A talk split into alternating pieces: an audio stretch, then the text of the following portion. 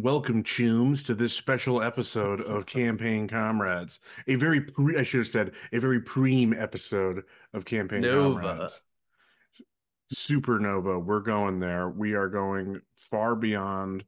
We are diving into. We're we're we're living on the edge today. Living on the edge We of are glory. we are doing our monthly adaptation episode and finally got everybody to watch Cyberpunk Edgerunners. This is going to be a very interesting uh, take on this series because from our di- differing perspectives, because Mike and Matt have now watched it without playing the game. I Mhm. watched I watched it first, played the game, and then watched it again. And then Andrew played the game and then watched it. So we're all kind of coming at it from different touchstones. And like my views on it definitely changed after it was that a unique experience for me having watched it before and having some confusion and then playing the game and then and then seeing it again and having those things cleared up and I had different opinions on some of these elements, some for the better, some for the worse, I'd say. But I think we've got some unique perspectives to bring in to look at th- this one like best gaming adaptation at its year of like the game awards and Mhm. shit, right? Yes, it I'm did. pretty sure pretty sure it was a shoe in. It's I've got like its page open Pretty here. damn Like, it, good. it's got some so it won best I thought it anime won series a decent IGN. amount of awards. No, it didn't. Yeah. It didn't. It was only nominated. Hmm. It was 2022. Was it this? Was that the same year as Arcane? Because Arcane might have won if it was the same year. Because last, yeah, because last year was Yeah, it was Arcane. it was that. Arcane. Because then last year was, or this most recent year was uh Last of Us, Mhm. which was not competing against those two. So yeah, it's a it's a toss up. I honestly think I'm gonna le- like. I already know what my scores are gonna be when we get to the end of the episode, unless you guys like have some real strong arguments that kind of shake me off my my firm beliefs. That I think this is this is for me is going to no pun intended edge out Arcane for me. It's like my top rated thing for this sub series that we do on the show, but uh it is kind of a toss up, you know, when you put them side by side, which one is like you have to look at them, which is the better adaptation, which is the better just show in and of itself. Mhm. It's the it's it's kind of they do kind of go neck and neck in a lot of ways. But uh, I think for me, Interesting that they released them both in the same year from Netflix. and they were just high quality animations too, right? You know, like that was like Yep. what was so strong about Was that also the year they did? Um, they had another animated movie that got a lot of uh, praise. I think it was like Nimona or something. I think I know which one you're A- a talking about. A pink-haired shapeshifter. Yes, uh, Mhm. yes, I know what you're the one you're talking about. And yeah, a lot of people like that. Um, Because I think that was also sometime around then. yes, yeah, they were they were on a good animation kick at that point. But you know, And now they're can you- going live action anime. How can how can you go wrong? You know, with the partnership with with uh, with Studio Trigger here. I know Matt is the real. You know, he's the real cultured one. I'm doing steeple Yeah. fingers. Mhm. Um, you know, he's he's the trigger head here. I love um, Studio Trigger. Yeah, how does this stand up in terms of the rest of Trigger's catalog? I mean, it, it shares a lot of theming with uh, Kill La Kill in particular, which uh, fo- follows a lot of the same type of. It's a little longer. Uh, Kill La Kill is a 24 episode, uh, but that's a full series, and then that's it. There's no more. There's no second season or anything like that. Uh, Well, it's the same here with Edgerunners. This is just going to be, Yeah. you know, this is a limited series run. which I uh, really appreciated. yeah, I don't. I don't. I don't think this story needs a second season. Yeah, I like You that they're couldn't a sticking second that they're season. that they're staying strong with like you know how well received it was. Mhm. You know, you know Netflix approached them and were like, "Please, we'll give you all the money to you know do it. You know, force a second Right se- about David Martinez's unknown twin brother, with Lucy on the moon." Diego Yeah, like, Martinez. yeah. Uh, you know that they did that, and they're like, no, we're content with the story that we provided here to sit on its own. it would cheapen the ending. Mhm. Oh yeah. Yeah, but I wasn't sure if they were gonna do like a different character season two type thing. yeah, the best they uh, could do would be like an anthology, right? You know, it's yeah, yeah, it's that's fu- it's a whole new storyline, whole new cast of characters. Yeah. The returning time. the returning character is Night City. Night City is a character in Yeah. and of itself. yeah. I'm, You- I'm you- you doing, I'm maybe doing get a- jack off. You maybe get a background shot where you see Lucy's hair passing by as a Yeah. like an anchoring point. Or like a fixer will will be in the next one or something. Like that would be the only way to do this if they really It's, want. it's following Faraday's rise to being a fixer. Um, yeah. So what? When we do these series episodes, we like we don't like go through and and you know break down every single episode. Um, it's too it's simply too much to do that. But we do like favorites and and least favorites, and we can do that with like characters too. Like who's your who's your who's your edge runner's main? Who's your uh who's your favorite? Lucy uh, is mommy. I say who's your favorite character from the crew? I mean, yeah, it, it's it's Lucy or or David, right? I, I don't know how you can really. I mean, Rebecca. I, I, I I was about to say there's another take- character you can say, but you're Yeah. not allowed to say that's your favorite character Yeah, because yeah, Yeah. because of the implications. Uh, see, I'm a I'm a main head. I love Maine. Mm, Maine was very all right. very good character. I actually thought they did a lot of cool stuff with how they animated Maine and a lot of the the frames that they used for him over and over for a lot of the like the conversations with uh, David. Especially but in uh, you know, I don't want to get into it now, but episode 6, Mhm. like Mhm. those animations, the uh the dialogue between Maine and David just moi. I, when I he's- when It's like he's- one of those things. Like he's I gone know to the Studio desert- Trigger well enough to know Yes. their their usage of the same frames is not unintentional.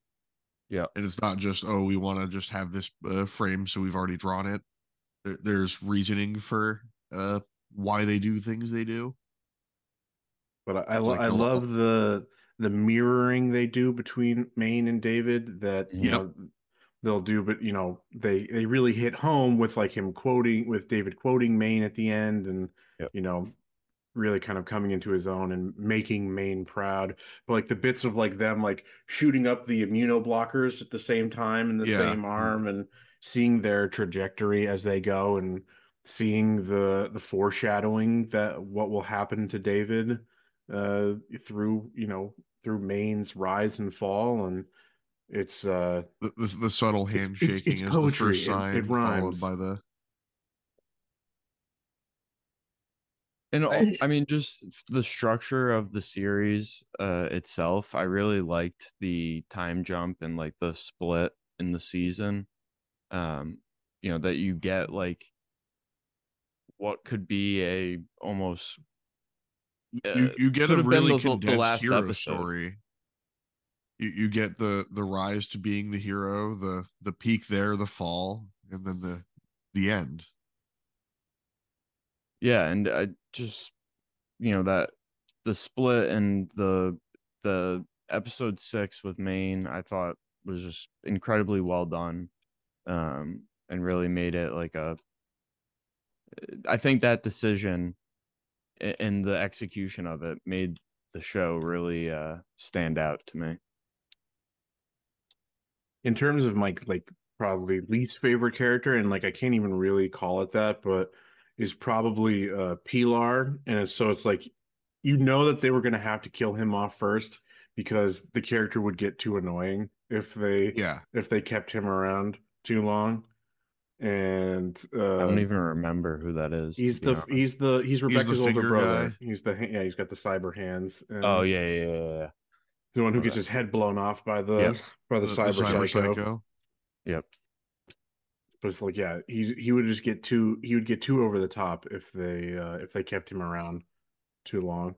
Yeah, my favorite bit on that part is like Rebecca's Well, there, there's a funny bit where uh, Rebecca takes on the the moniker of having the big weird hands. yeah, and she, but she's like uh when when the cyber psycho kills kills him Uh, she's like, she's pissed at him. She's like, you're, you're not allowed to kill kill him. That's my job, or like, only I'm allowed to do that. You know, it's like that. You know, one of these days, uh, you know, she was gonna she was gonna pop his ass because he was like a completely believable statement coming from Rebecca.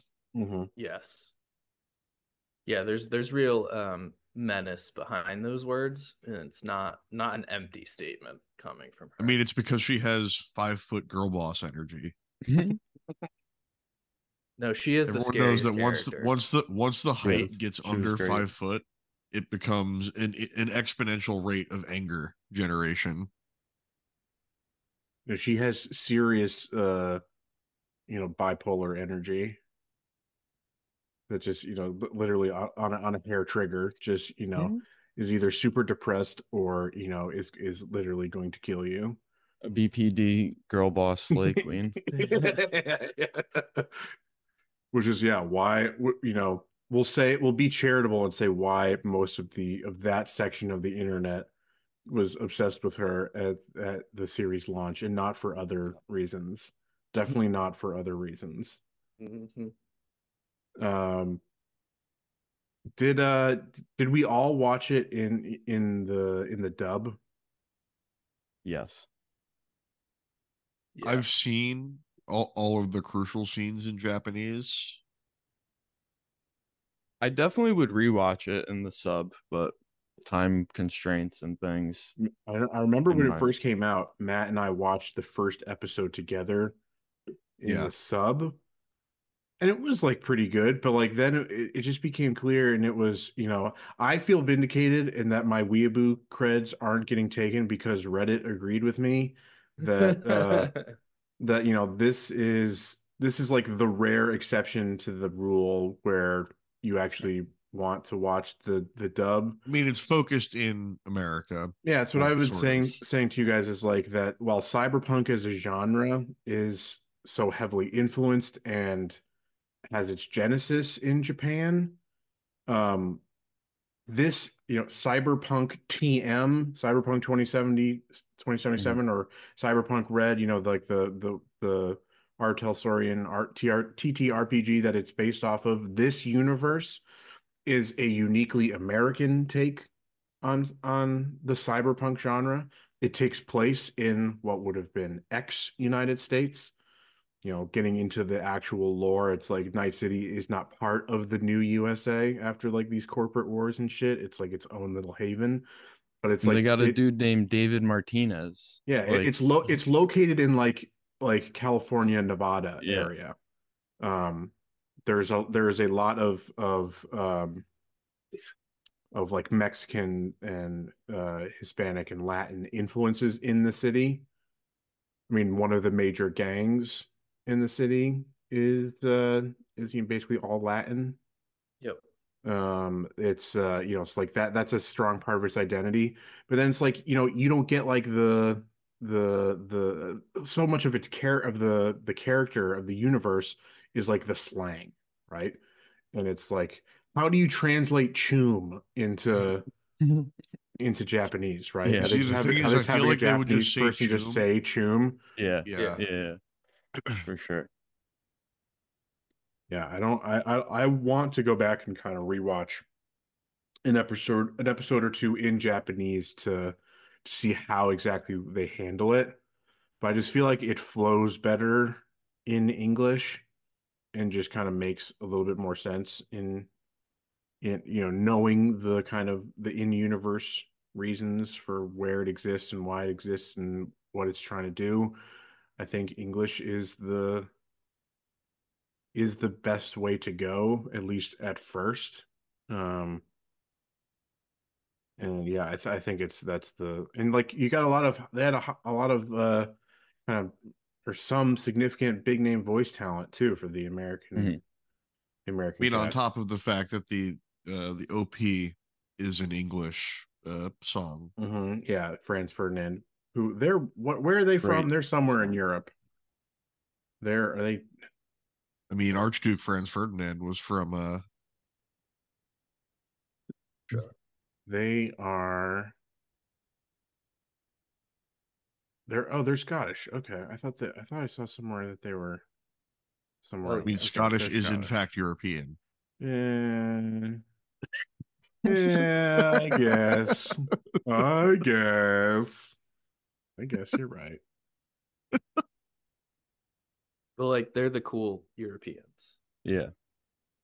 I mean, they're they're Unlike the the, few. they're- Welsh. they're That's the right. few- Calling they're out the the, few Welsh homies out there. They're there. the few acceptable ones on that on that on that hell continent subcontinent. Yeah. That little that, That- little That cursed island. Yeah. Um. All right. So we just want to go in and and everybody talk about what's your what's your favorite and least favorite episode. Anybody Yes. anybody I'm have down. have uh I'll start negative. I don't have a least favorite episode, to Same. be honest. it's really hard for me to pick Yeah. I think pacing wise, each episode has exactly its purpose. Yeah. I I can't pick one. And I watched them all and like binge watched them, so a lot of them bled together. So I do know I my mean, a lot of the, a lot of them but- really are meant to be watched together, so that you Yeah. keep the the tension. I'd say probably my um my least favorite one is probably uh number seven. Uh number seven uh titled Stronger. It's the it's the one yeah, after it- the it's the first jump. Swole David Yeah. episode. definitely Yeah. the weakest. and it's just like um it's a little bit of yeah connective tissue from uh yeah, but you mean, see the whole the whole purpose of that episode is just to show that David has just become man. right.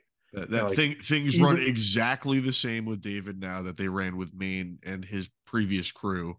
yeah the, my my one bit is just like that it's uh it is the, in the jobs that they're doing like are just disconnected from the main plot. They're just doing regular gigs you know Yeah, now. But yeah it's like you're seeing him you know fully beefed up you know he's still rock you know he's, he's fully stepped into the mantle of like the sandevistan of santo and and you know he's got he's got maine's cannon arms on there Mhm. so like that was one where he I mean, fights he, he's chrome he's chrome uh, neck down. he's chromed the fuck up The the other thing about that episode, I think, is that it it also sets up the the final three episodes of the Yeah. series It sets up and the has yeah, and has a lot of there's it's it's exposition heavy. Like there's a Yeah. scene where you essentially are just told all of Lucy's key background story notes. Yeah. And I think that's where it is a little weak in in its storytelling is that she literally just tells you the story in a, you know, pretty flat out fall. way. Lucy which- stops being a character for like two episodes, basically. Mhm. Like you Yeah, really would- don't see her much in seven or eight. It kind of would would have been 10. cool instead if you know if it was just like a flashback episode or something. You Yes. know, Yeah. or it's, it's it's purely just from her perspective, Yeah, And they it could have done like a and split comes- episode. and it comes back to you know like then just like a mission with David. You know, David gets back from this mission or you know this gig and is just uh you know all worn out and and you know she's still. You then get that dynamic I of you know they're all still together, might not but even be the right term. Dude, dude is in the the full thralls of uh, cyber psychosis at that point. he's yeah showing those because the it like it ends or there's like one frame that ends where Yeah, Lucy Lucy's looking at him and the same hand of Maine of Maine starts twitching again, Yeah. just as Maine. Like I said, it's poetry. It rhymes.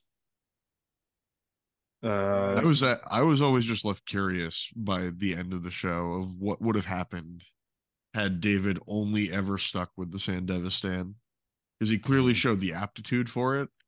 Where it's like, would he have ever succumbed to psychosis if he never chromed anything past that? Would he have been able to use it uh, at will, relatively speaking? So that's um an interesting point because I don't think I don't think that's a possibility. I think one of the themes is how corruptive these things are in that like the cybernetics almost stand in as a direct symbol of capitalism and how once it's got its hooks in you it just well, I mean, I've I've always corrupts looked at it, and it's a, a, a severely more destructive manner of it. But I've always looked at it like tattoos, Because everyone I know who gets a tattoo, they get that first tattoo, they fall in love with it, they're super happy, then they get the next one, and then after they get the next one, the the third one comes quicker. And next thing you know, you've got you've got your full sleeve on there. He's he's uh, anti-tattoo, folk. He's he's taking a stance here. It's Yeah. not at all that though. Like I, Me I have no I'm issue with giggling that. because I had an appointment Friday, but uh, Yeah. his other No, like, ran late. I'm, I'm not so saying it in a negative uh, connotation there. It's just more No, of but like it's true. what, what, No, once it's like you get the, the first chrome piece tattoos. on next, you got to you know the legs next. You know, uh, becomes my- my- addictive. I'm too slow. Can't react fast enough. Um, yeah, Matt's in his like, you'll never get a job, a real job Yeah. with with those Tattooed tattoos individuals don't you, belong will in never the you'll never get a real Ugh. Arasaka job if you're chromed the fuck out. Um so yeah your your point andrew it's like this cyberpunk and you know i'm specifically referring to this universe it's not like you know anti this is the the the theme is not like anti-tech it's not like anti-technology it is a stand-in it is the metaphor for capitalism um which i've been working on this kind of this my overall kind of thesis of the show and can kind of touch on a point of it here but yeah it's the it's the reality that um you don't have you you have this illusion of choice right? Yeah. you are you are really kind of forced down you know basically in in this universe it's one of two tracks. And it's um you know being an edge runner or being you know a uh you know an edge runner uh a a ganger or you know yeah just a corpo corpo rat I think it's a an interesting point that this is not anti-technology, but rather anti-capitalism because you know, post World War II, a lot of media, especially in sci-fi, was taking a critical stance on the technology. Um, and you know, it was a largely a I mean, especially the reflection closer to World War II Well, aspect, it's you 'cause can understand why. it's Because direct it- it- it- there, there was a bit of a technological bomb and- logical And it- jump yeah, that yeah. and it's the it is the it is a reaction more again. It technology is kind of like the symptom.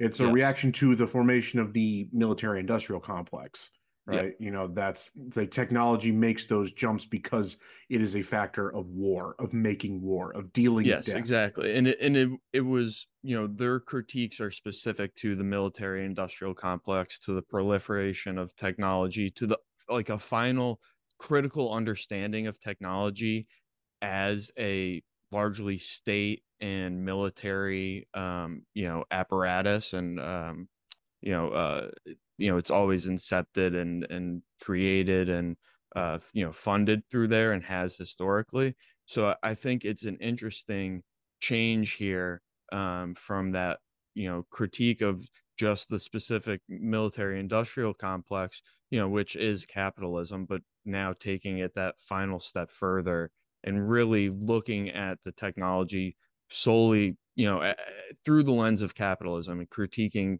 capitalism at its core through the technology. These Um, these things are tied together because like what is, what do they keep saying about the Sandevistan? It's a military grade military. implant. yeah. so it's Mili- what I'm mean, saying, that- that was not- how it's they not- got- Militech, uh, David- Mil- Militech is like Yeah. the number two biggest megacorp. and I'm not Yeah. saying that that point is lost about the military industrial complex, but I think it's interesting to, you know, that's taken it the full step further that the that the military industrial complex is a symptom of capitalism and it's really capitalism and and the um you know the need to make money not to you know be the first because you know the military industrial complex as it was understood by the masses and even through history has been like um you know one of being the first to do something uh to the first to the internet first to the moon like it, it had more of a nationalistic uh tone to it even in the critiques whereas we you know this really uh i think hammered home on just capitalism as an ideology um like that's where the attack is and then you see the symptoms of it but the the true critique for those that are you know in the know could understand it is you know the economic theory in and of itself. One thing I was reading when, you know, just kind of doing my kind of due diligence on the episode is is someone pointed out, and I think this is really true, is that cyber this version of cyberpunk of the genre, this the universe created by Mike Pondsmith, um, for the originally for the tabletop, um, is a is anti-capitalist, but it is not a uh it's not like say like a guide towards revolution. It's not about it's not about dismantling capitalism. It is the warning of this is where we're headed, right? Mhm. And it's about how if we get there, which all signs indicate that that's where we're going, um, you will only have these options of kind of self-expression will be basically clawing back some marginal sense of agency through the you know the idea of you know going out in the blaze of glory right? You know the become you know becoming a legend in that sense and that there is no hope for there's no hope for tr- real true like liberation or uh flourishing that the only thing that we can hope that there's there's no self propagation because Uh, this yeah. this world fucking sucks and is is doomed the only chance for immortality that we have is to become a legend is to is to die gloriously and to go out in this blaze of glory and like Some to Viking shit. yeah that's all that would that remains there Because that's And- my biggest thing with David as a character is David shows throughout the show that he's a char- a character technically with no agency. Mhm. N- none of the And- and decisions Lucy he makes says have as any much actual control on what happens in the the actual outcome for him. The outcome was sealed from the day he was born.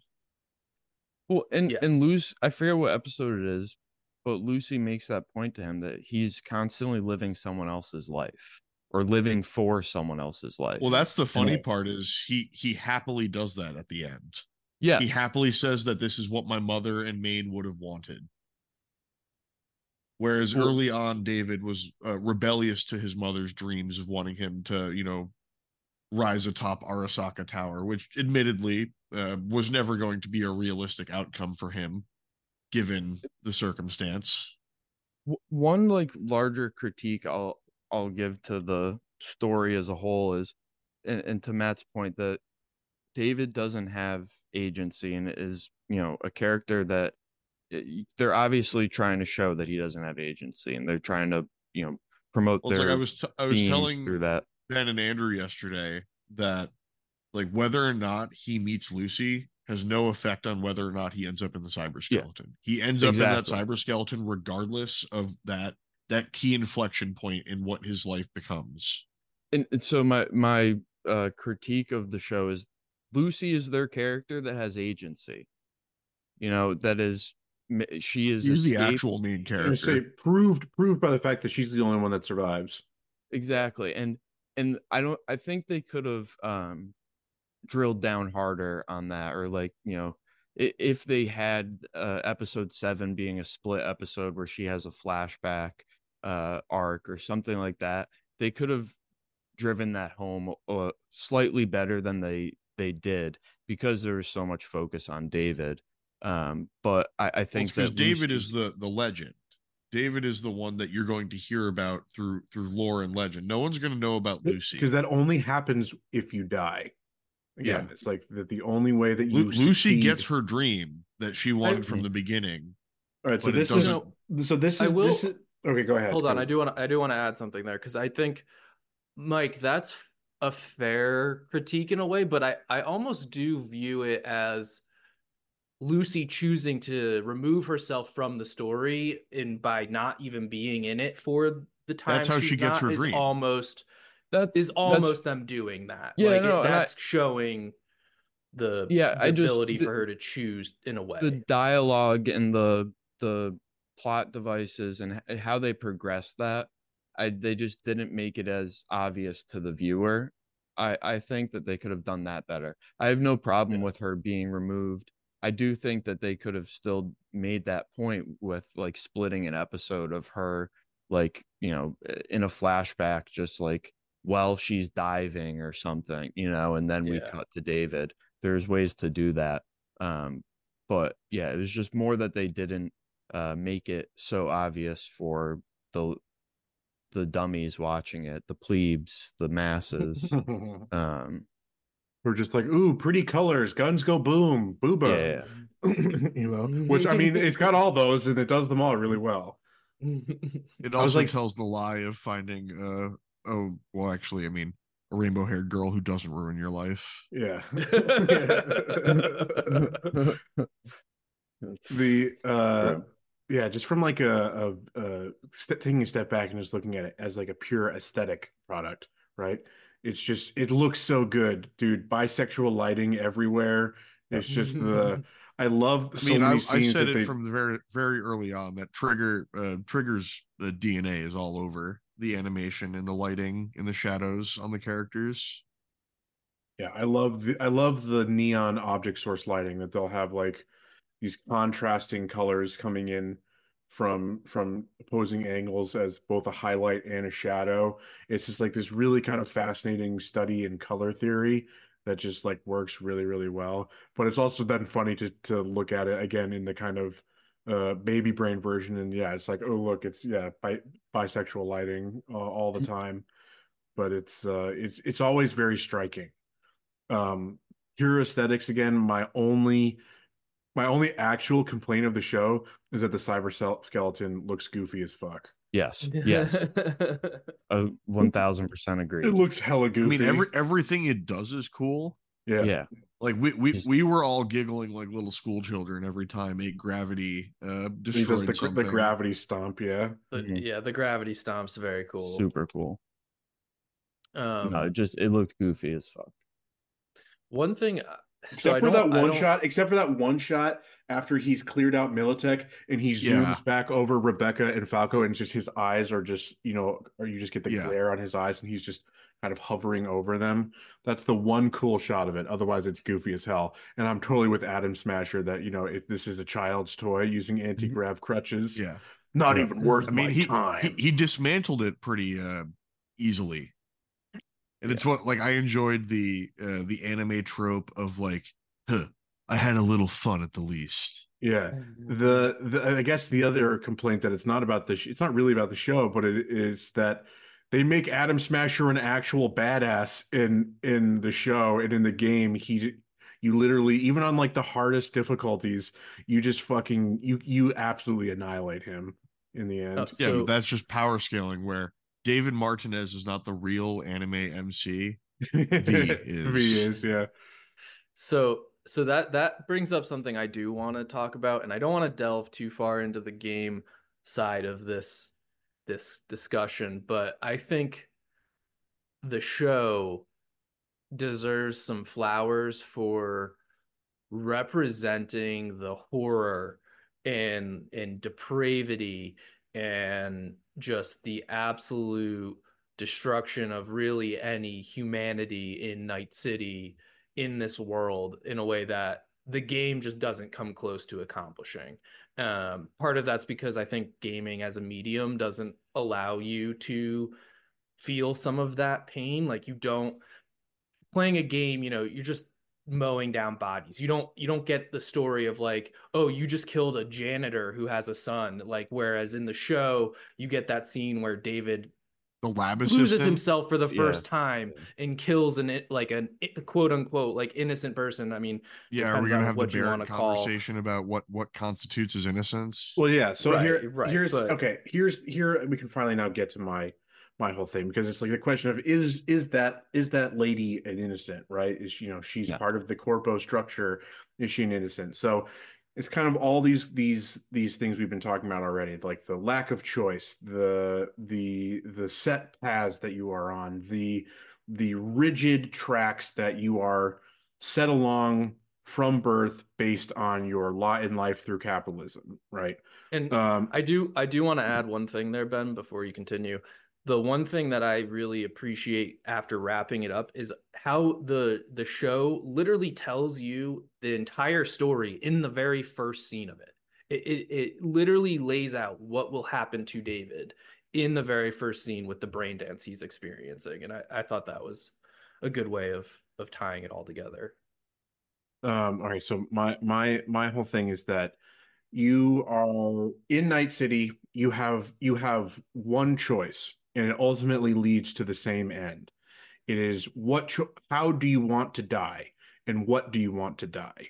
The capitalism gives you two choices, the death of the body or the death of the soul, and you must choose one or the other you are you know say complicit in doing great evil and great uh you know great harm to your fellow human beings around you choosing to become the edge runner which is what david does ultimately results in the death of the body. He is he is you know killing you know he even says that i've lost track of the number of you know thugs and gangers that i've killed in my life it, like in this time. He's grown numb to it. Um, these are all you know bad people quote unquote who have I think know- they even directly say at some point that uh, we're doing bad things to bad people. Yeah, and it's that uh so his his uh his actions are more immediate. But your choice to go down the corpo route, you don't necessarily have the physical blood on your hands, but you are perpetuating the system that still deals death to untold unto- untold numbers of people, right? And so you are you are either going to, you know, save your soul and live free and and go out on your quote unquote own terms by taking the more overtly violent route or you are going to sell your soul to the devil and live your life in relative obscurity and as much comfort as can be kind of scraped from this existence but at the at the ultimate cost uh, still of your humanity. And that is the choice that that capitalism ultimately leaves at uh you know all of us at some point uh and it's kind of ties into the idea of the game too because the whole the whole crux of cyberpunk 2077 is then about the how even if you choose the edge runner path uh capitalism can still come for your soul baby. Hmm. uh they can still they can still come and take it put it on a microchip. Um that's you know the everything that happens with Johnny Silverhand. And it's uh it's a compelling uh cautionary tale right um I think it sh- it shows us the perils and like oh yeah it'd be so cool to have all this cyberware to have the Sandevistan to have super speed and I all mean, this they, shit they but then- absolutely make the way the Sandevistan works look really cool, like the animation for the Sandy. I love that they call it Sandy as well. but that ultimately it ties back in again to your point matt that like whether he chose to go back to arasaka academy or back or Yeah, you know when he gets that route, first phone call, he was he was going into the cyber skeleton regardless he Mhm. had no he had no real choice in the matter His aptitude was either you're really good with cybernetics, so we're going to keep testing you with cybernetics till we find your limit and you die. And it's it Or- is it is just again this reality of what do you want to give up your body or your soul and it's one or the other I mean, he even is given theoretically whether or not it's true or not. Uh, Adam Smasher tells him right before he kills him at the end, like you could make a good construct. Like Yeah, so Andrew, do you you were like kind of like wink wink nudge nudging me when he gives Yeah. that line. Do you think that's that was what they're making a reference to? That like that do you think David's brain is going to end up on a chip at some point?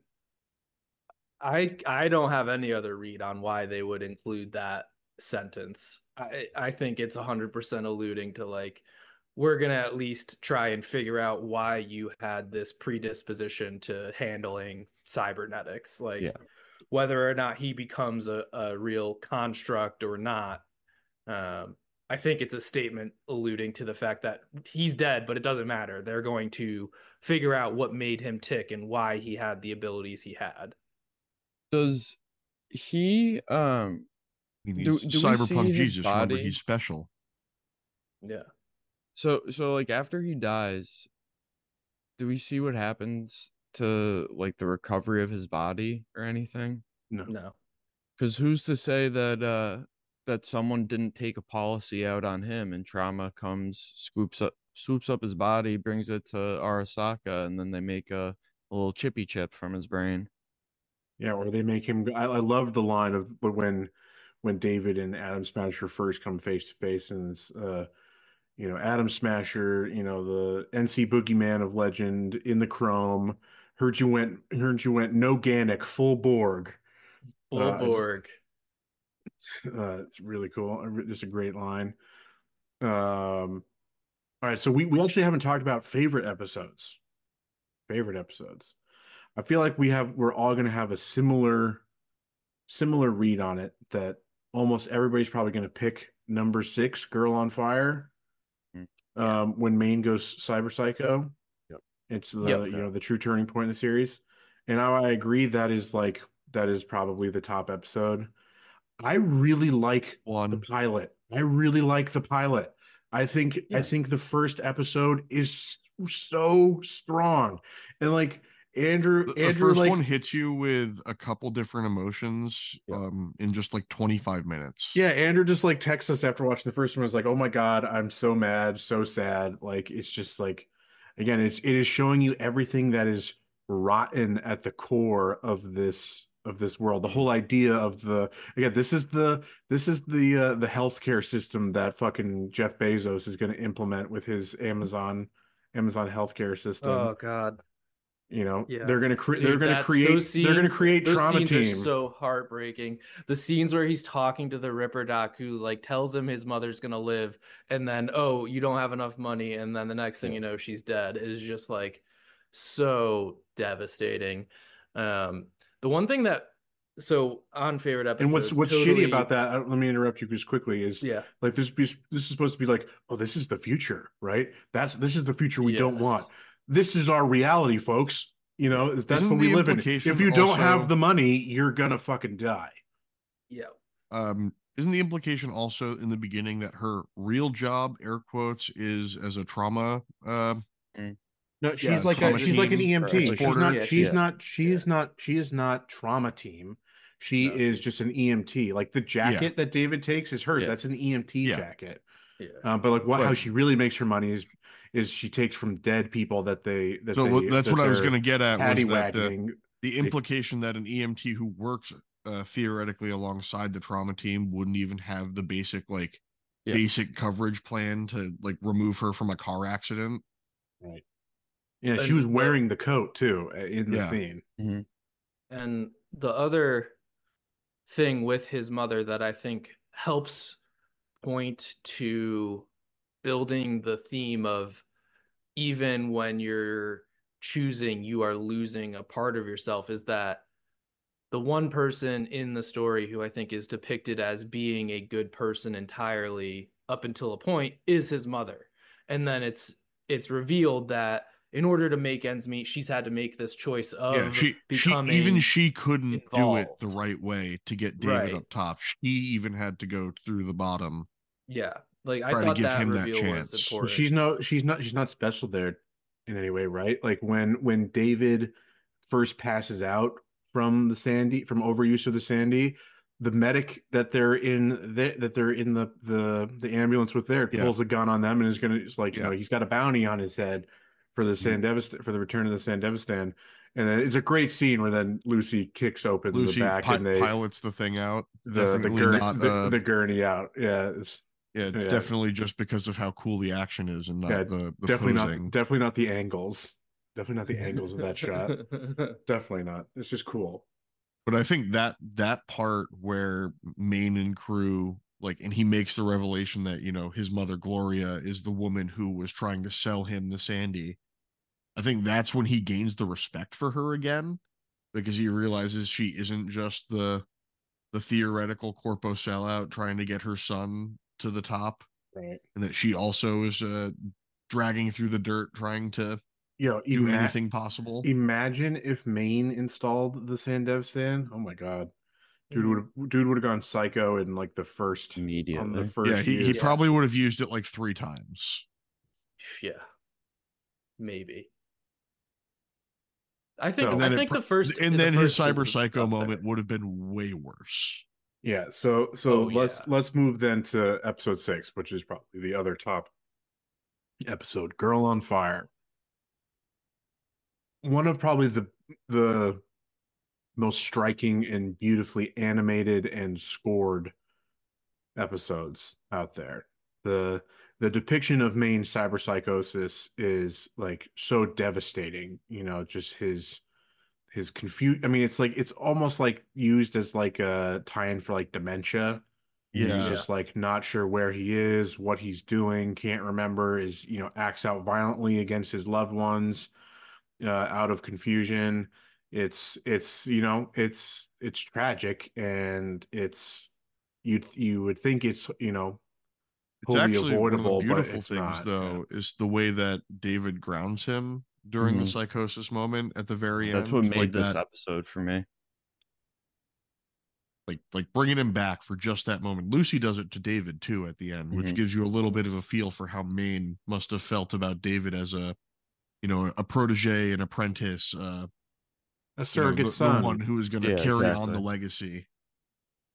Because like I've said, like that's the only that's the only actual uh possibility for some type of meaning making in this life is to leave an impression on those that are left behind. And that's something that that's that's all that again we have now is Yes. is how we create community and how we are able to influence those that we care about. Uh, we have no power in in under this system. We have no true agency to make meaning for ourselves uh, or to or to have meaning easily accessible. We must scrape tooth and nail to get it where we can, and it's often going to be in the most destructive manners possible. And it's uh yeah, it's tragic in it, but it's it's inevitable, right? Based on uh the the something material else- conditions we live in. Something else that I um, think the show did a really good job of is we don't really see inside the head of a cyber psycho until we get to David's uh, full cyber psycho moments, where you get to see what he saw in that office with that doctor and the uh, the the lab assistant or whatever the the main the Mhm, main mhm. man's role was, you know, and the all the guns coming out of the like every orifice and it's like you you can truly see the like why it's a terrifying experience and like why the what the chrome is doing to your brain. The the dementia aspect of it like i think i think again just it all it all really speaks to that even when you are trying to not participate right? Like there isn't an option to not participate and no matter what it's going to just take that humanity from you one way or another. Like either through through participating in the corpo structure or through eventual cyber psychosis and death. Like you are going to lose yourself one way or another. Yeah, it is it's one of the the episodes where the themes of the show are on its clearest display and uh it's it's handled in a way that you know that could be so wild over the top like the the action of the of the scene is actually kind of toned down. You don't actually see a lot there's of There's a lot more emotional Yeah. tension especially between lucy and david in the car when she's trying to convince him not to go back and it's just like you know you're you're always they always hold like the camera so close up into Close. Maine. Yep. It's not like that you're seeing, you know, you get a one. Oh, it's you really know, just he, face he, blo- shots. he blows up a, a cop here and another one Yeah. there and a medic here, a trauma team there, uh, MaxTac there. You know, it's uh, it's m- so always focused on Maine, and then to, to the point where it's internal, where it's looking at this this uh, and again they they do this beautiful kind of mirroring of like the episode starts with basically it's like Maine when he first came to Night City, his his coming out of the desert as this kind of scrappy kid no chrome, you know, uh, got some hope in his eyes, right? And then it ends like as he's as he's staring out into the desert. David is his only hope left. Everything else has been stripped away from him until the point where literally his body is flayed apart by this explosion that he creates, and it's just uh, played in such a in such a deliberate manner that it's it's uh, you can't kind of miss what's what uh, what they're trying to hit home at, and I think it's it's very successful. More so, I think, than the end episodes, which are Yeah, still good. That's why which yeah, are still good. six was so it was incredible. they're still like the the last episodes are still very good, but like they are they're not as they're not as intentional. I think. I mean, as that episode is. 10, episode 10's use of the song they play on the moon right at the end is Uh-huh. like Yeah, that- as that's as some they do top the sh- tier emotional string yeah as, as they do the shot where where he where in the cyber skeleton david has has Sandy rescued the, the room in has front rescued Lucy. has rescued lucy and they and they're falling from the top of arasaka tower and they're backlit by the moon as that song is playing Yeah. dude when when playing having again for me because i i watched the show first to then when i played the game and that song first came over the radio in the game i'm just like i'm mowing down tiger claws i'm just like i did it ma i'm on the top of arasaka tower it's just like you know bawling my eyes out uh it was Yeah, de- so- definitely don't go read the lyrics to that song. Definitely Yeah. doesn't make you cry harder. yeah it's It's like I looked uh, up the lyrics before the podcast. I was like, nope, not reading those on the podcast. That is well, I won't get through these, so can't do it. yeah. yeah. nope, that that is too sad. But yeah, the And- episode title for number 10, My Moon, My Man. It's just, it's, yeah, it's brutal. And I mean, I said it to you guys after we watched it. Like she got her dream, but it felt like she it didn't even matter to her at that point because it wasn't the full. Like she didn't get to share it. Yeah, because David wasn't there. It was only there in her mind.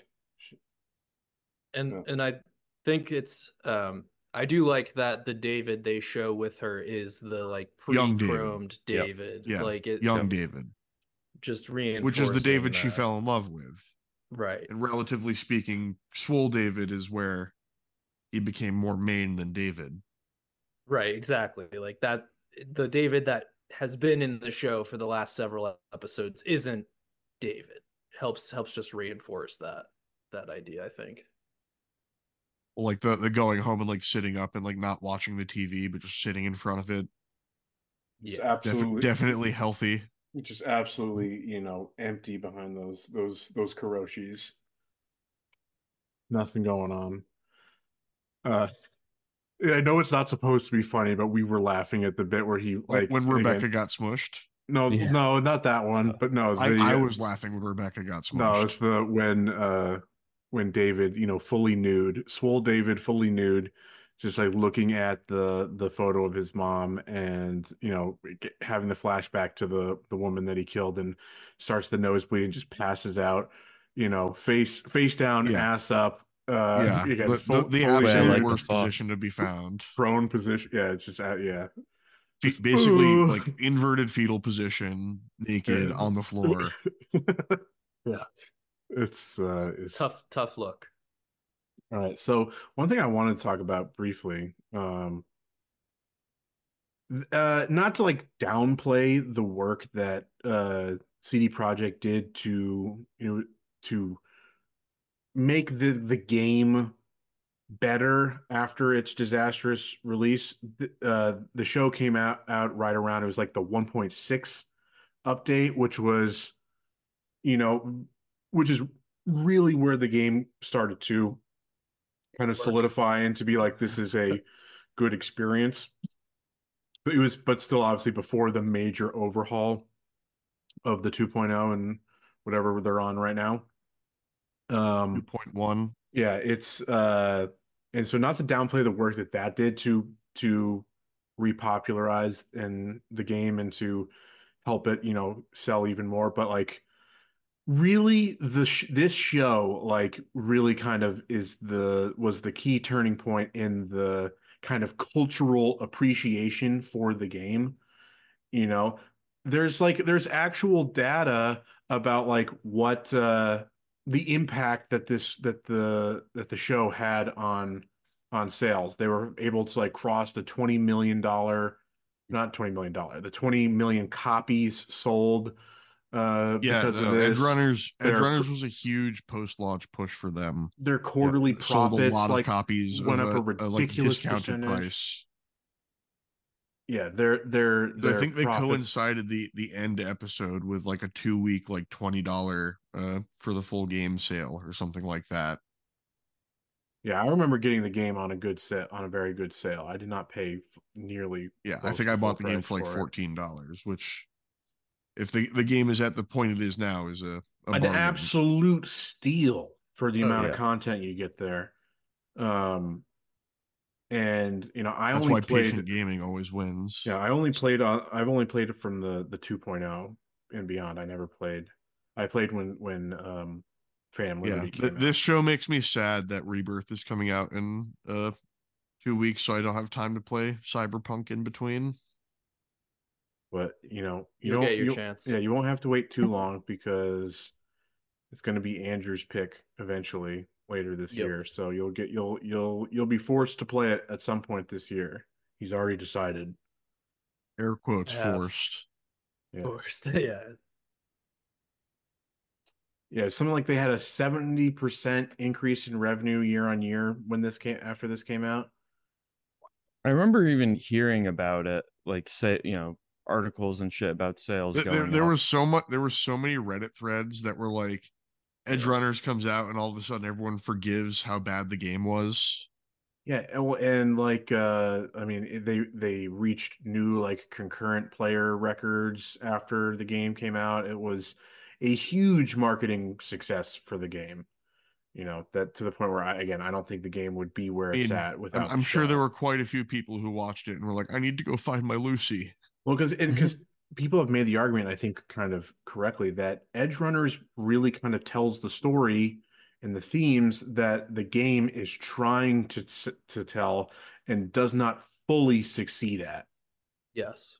It does a pretty good job, I would say, but it does not fully stick the landing. And whereas this, you know, sails through. That's that's a hundred percent my my thoughts is that this is great supplementary, you know, support to the themes in the game. Um Th- This is how you should better. do adaptations if you're going to put something alongside a game that just came out. Is it should build upon the lore and give you something the game can't. and be short in how they do it. Like I, I like that this is a self-contained Te- one 10, season, 10 episodes 10 of 25 episodes. minutes apiece, and that's it. Yep. Yep. I really appreciate no, no that hidden about the show. 45 minute episode at the end. yeah, yeah, yeah. The the one thing I I that changed on my review. Well, there's several things, but like my experience with the show is unique. I think in the sense that I I've now watched it twice, once before and once after playing the game. There were bits when I first watched it that I was like kind of in the in the weeds for. Like I didn't know what a brain dance was, you know, at that point. So like so much of the beginning parts of it i'm like what the fuck is going on here like uh just some of the lingo not even not even like the the the slang but like just some of the actual just you know use case lingo just kind of went over my head and it, it, like it made it like a little max bit more tack. It made it a little bit more opaque for me I where figured Pick socket. meant, it took no, it took me. I was able to do it, but like I just had to like kind of do a little bit more legwork. Um, whereas you know, watching it again after playing it, being more familiar with the universe and its kind of the way it operates, the story was and, and the minutia of the story. Its themes were always really well executed and really apparent, but the minutia of the story and the plot was vastly improved having being familiar with the universe. The one thing Yes. there are several cases that I didn't like of just like what what just felt to me like this kind of organic, no, no pun intended, you know, uh world that they're showing here. It was just like, oh, that's just a fucking Easter egg that they're doing. Uh like when they go to Lizzie's bar or Afterlife and you see Rogue, you know, toast you with with a glass, you know, it was just like, oh, that's just like gratuitous, you know, like uh There's yeah, there, Doesn't there's feel a little that way bit. to a non-player. Right, but Yeah. it does when you when you've played before, and that's what I'm saying. Like it was those moments were better. They just felt like this is just like a cool, you know, world, a living, breathing world that they're showing me versus like, oh yeah, that's a reference. No, there's there's a little bit too much of the uh, Leo pointing at the screen. Yeah, for yeah, just yeah. like background stuff. Absolutely. That they didn't need to do. You know, they just No, there wasn't. a Night City is it. big enough that you don't have. They could have just gone to Afterlife. You don't need to see Rogue. You know. Yes. um, and particularly in the way that they did. Maybe like they walk past her table or something, and she's kind of shadowy there in the corner. That it's it's literally a blink and you miss it kind of thing. It's it was the literally the raising of the glass. Yeah. Yeah. To me, it was just like, oh no. Um, Yeah. That's a little little too much. uh, so I, I like when they're subtle. I like when they're very subtle and they're not, you know, they're not so you know in your face. But that's uh you know that's it for me. I uh I think this was a good good episode. Should we do ratings and get on out of here? Yeah. Let's Right. do it. I'm gonna I'm gonna write down uh, adaptation and show scores. Who wants to go first? I'm happy to lead off if nobody else wants to t- to. You say going first is always the tough one because you set the Yeah. you set the mood. for setting the everything tone. else. Uh, if you jump in, you're like, "Yo, this is a ten out of 10. and people are sitting like, "Yo, I was going to give this a six. I mean, I'm I'm fine. I'm fine being this way though. I'm giving it a ten for adaptation. I'm going there. I'm going ten for adaptation. Uh, I'm Yeah. going. I mean, I'm- Andrew and I are I'm the only right ones who played, so it's it's I'm I'm right there with you because I think this is the first besides Arcane for for different reasons, primarily being that the game itself doesn't have a real story. This is the first adaptation. Arcane doesn't have the game. What are you talking about? It's it's not real. It cannot hurt we, you. we don't we don't talk about that. Yeah, um, but this is the first adaptation where I think it does a better job of exploring. yeah. the It's like if I could if I could go above, them out if I could go above, it's like it's better than the game. You know. Yes, in a lot exactly. ways. So so I would agree with you and and go I think it does deserve a 10. I don't think you could adapt something in a better way than they've done it. So as a non-player, I wasn't going to give it a 10 because I feel like that's disingenuous and Mhm. unfair as someone who hasn't played the game, but I was going to go over 9 just because of what I've seen in the way the connections are made and how much I enjoy the story being a uh, and expanding upon something that the game itself it really is just more of a throwaway uh like a side mission or like a you blink and you miss it you would never see it again.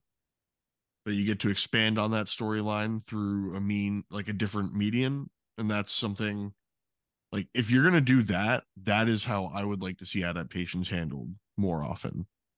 It's like t- tell me a story the game can't So you, what do you give it a nine? A nine what? A 9.5 Right. I'm gonna round it out. join Matt in that for the same reason. Like uh, because I haven't played the game, I don't think I could give it a ten. Um, but it's I fair. think, yeah, I, and I, so I think it they did an incredible job of of telling a, a video game, you know, story, keeping the themes, expanding on those themes, um, and you know, it was overall a great fucking series to watch. So definitely a nine point five. It makes Right. me want to build my character as just Lucy and just play as Lucy Dude, I, mine was I with the my, garrote my. V That was was basic was basically a pure net runner. Uh yeah, with the mono wire. Uh and dude, it, it absolutely fucks. It's like you need to play on at the very minimum hard in order to make that a somewhat somewhat uh you know engaging experience. It is it's it's OP. the pure Netrunner is is super OP. Absolutely OP.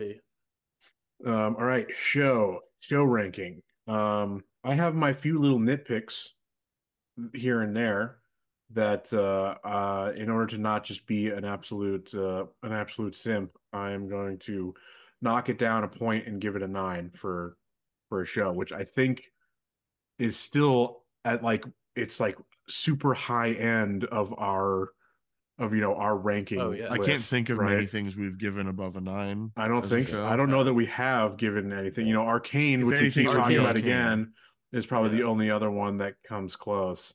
And yeah, maybe do I quickly go back and listen to the episode and see what I gave Arcane to make sure I give it like a 0.1 higher. Uh, I- Oh, that's for for that the very fans to reason. so, yeah, so I'm saying nine right now, but if you can go back, I'm not going to do it. If you can go it's back, point and one listen- higher than Arcane. yeah, it's point one Yeah. than Arcane. Yeah, yeah, Yeah. So, yeah. so, so your ranking is X equals Arcane plus point plus one. point one. Yeah. Yeah. unless unless nine is already higher than it. I'm not going to go lower than a nine. Yeah. Yeah.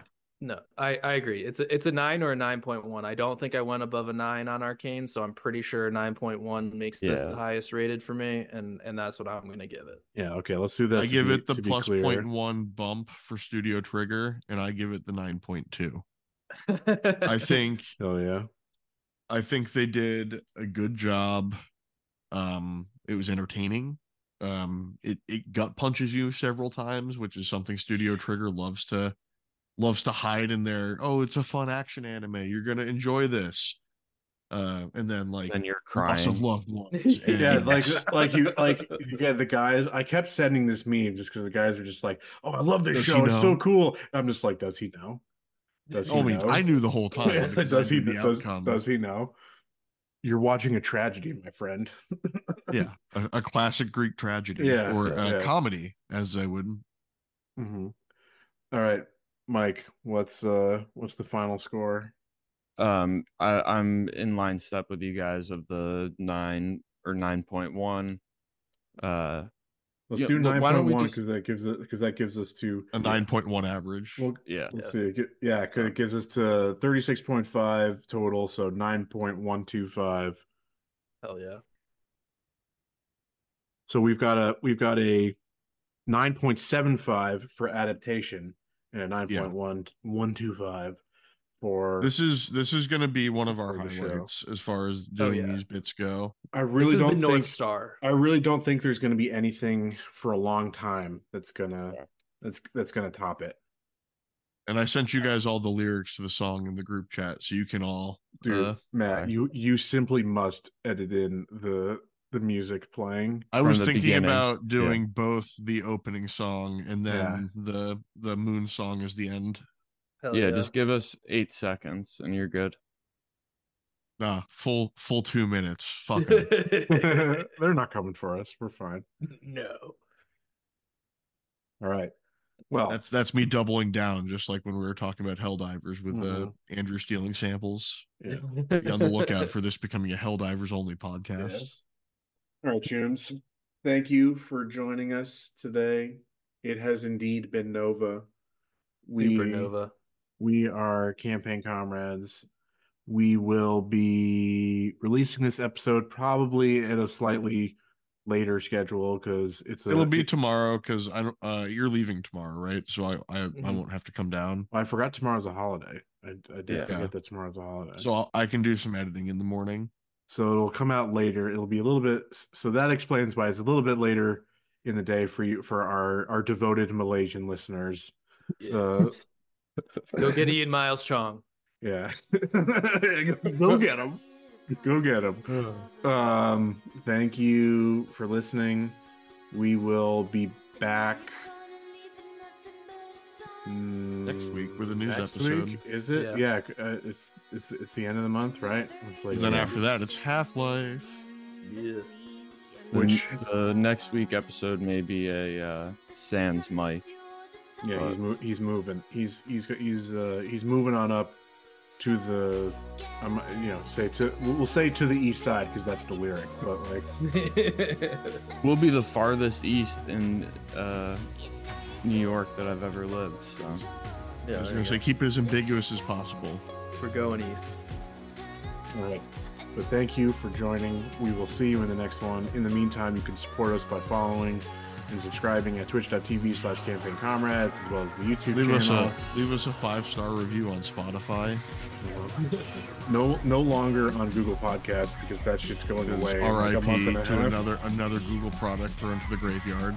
Yeah, fu- and I do not like the YouTube music Me either. thing. Me like I, I did switch to it, but like I'm probably just gonna I just re-up do all my podcasts through Spotify now. It's- and yeah, make I'm gonna- Rogan a lot of I'm- money. I'm, I'm gonna re I'm gonna re up my premium subscription to to Spotify and all oh, so also just live on my podcast night as well. Uh, yeah. All right, folks. We will see you in the next one. Bye bye.